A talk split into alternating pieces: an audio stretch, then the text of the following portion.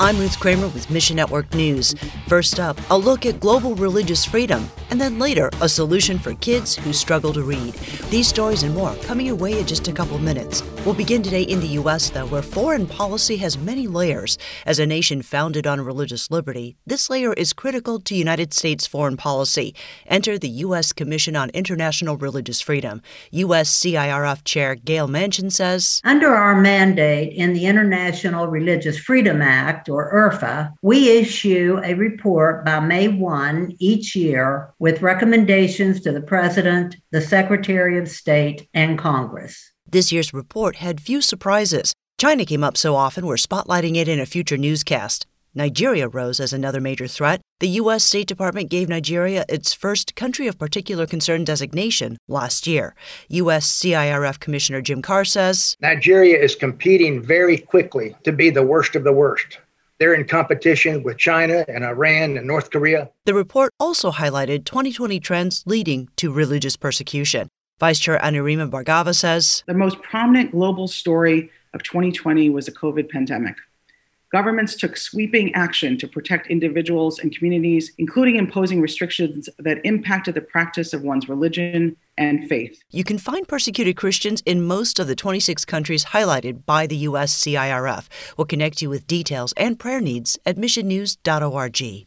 Next, Hezbollah is replacing the role of government as Lebanon nears collapse, offering food and fuel to the Lebanese. Critics fear the move further positions Lebanon as a proxy state for Iran. Pierre Houssney of Horizons International encourages believers to keep their eyes on the bigger picture, no matter what happens next. If we can get Lebanon through this period of crisis, the church that remains is the special forces for missions in the Middle East and in the Muslim world. It's an incredibly strategic time right now. God prepared Horizons and its church partners for such a time as this. If we had not spent a few years prior to this crisis forging these deep, trusted partnerships with all these churches, we really would not have been able to do what we were able to do in the past year. Believers share the love of Christ as they meet tangible needs in Beirut and beyond. And a lot of people are telling us, wow, you guys evangelicals, you are doing wonderful work that nobody else is doing. Everybody else is, you know, trying to take advantage of this situation,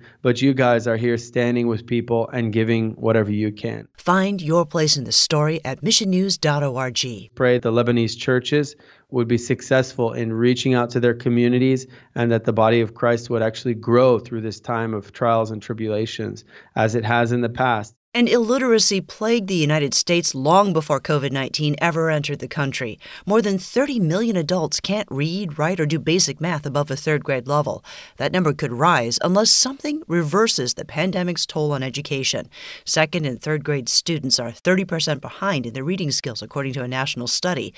But what if you could get kids to read every day, and better yet, read their Bible? A program from Keys for Kids Ministries is designed to do just that.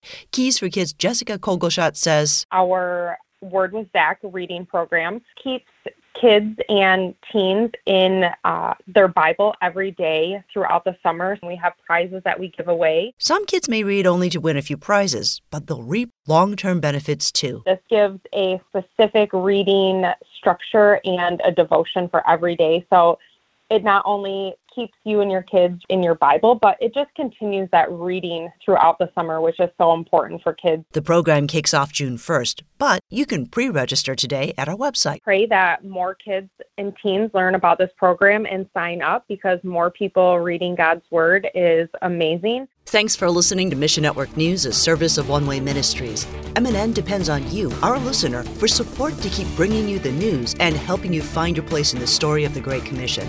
When you give, you enable all of us to come together, appreciate great stories, experience breakthroughs, and build relationships. So would you consider joining us today? Look for links at missionnews.org. That's missionnews.org. I'm Ruth Kramer.